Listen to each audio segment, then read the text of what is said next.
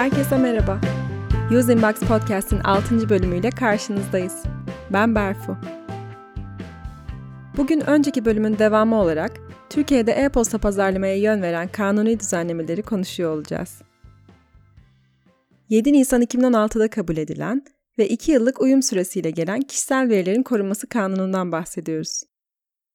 Gelişinin bağlamını incelediğimizde aslında AB uyum sürecine dahil olarak ortaya çıkmış bir kanun olduğunu görebiliriz. Peki, 7 Nisan 2018'de uyumluluk için verilen sürenin dolmasıyla yaptırımların da uygulanmaya konduğunu göz önünde bulundurursak, bu önemli konuyu kafamızda çok karıştırmadan anlamaya çalışmakta fayda var.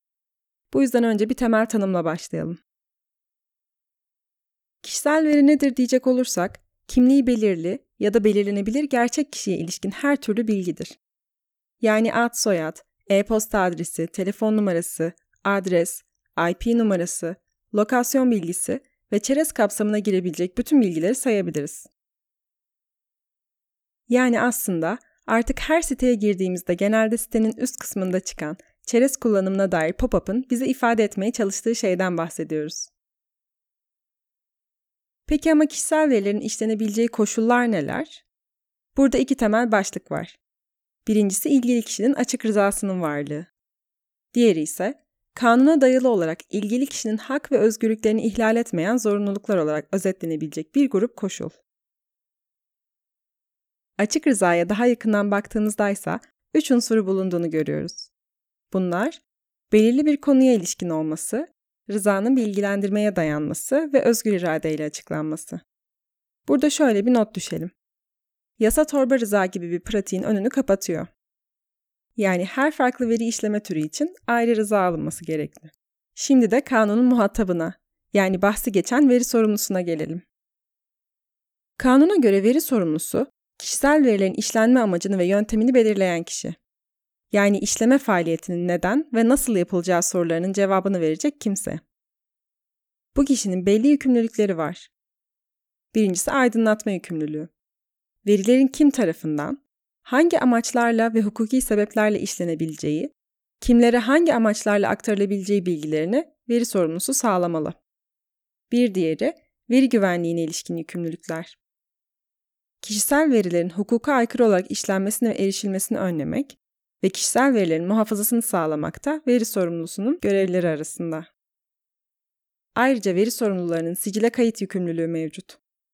Veri sorumluları sicili, yani verbis, veri sorumlularının kayıt olmak zorunda oldukları ve veri işleme faaliyetleriyle ilgili bilgileri beyan ettikleri bir kayıt sistemi. Bir diğer yükümlülük, ilgili kişiler tarafından yapılan başvuruların cevaplanması.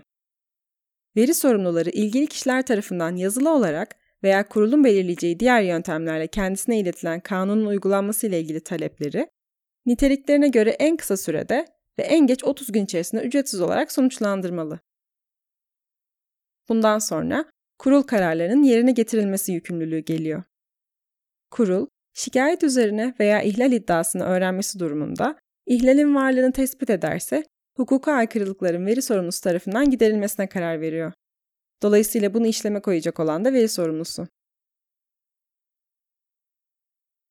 Verilerin işlenmesini gerektiren sebeplerin ortadan kalktığı hallerde kişisel verileri silmek, yok etmek veya anonimleştirmek de veri sorumlusunun yükümlülüğünde.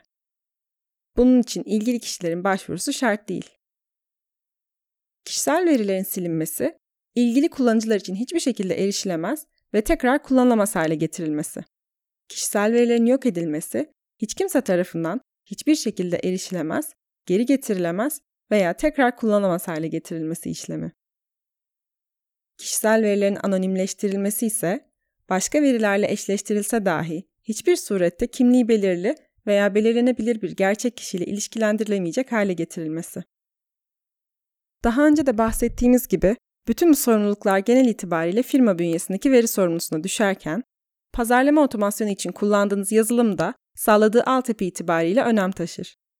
Inbox'ı kullandığınızda verileri muhafaza edeceğiniz sunucuların güvenliği açısından tam anlamıyla sağlam bir altyapıya sahip olursunuz. Evet sevgili dinleyiciler, Usingbox Podcast'in bugünkü bölümünde sizlerle kişisel verilerin korunması kanununun elektronik haberleşmeyi ilgilendiren kısımlarını paylaştık. Dileriz bu bölümü faydalı bulmuşsunuzdur. Bir sonraki bölümde tekrar görüşene dek hoşçakalın.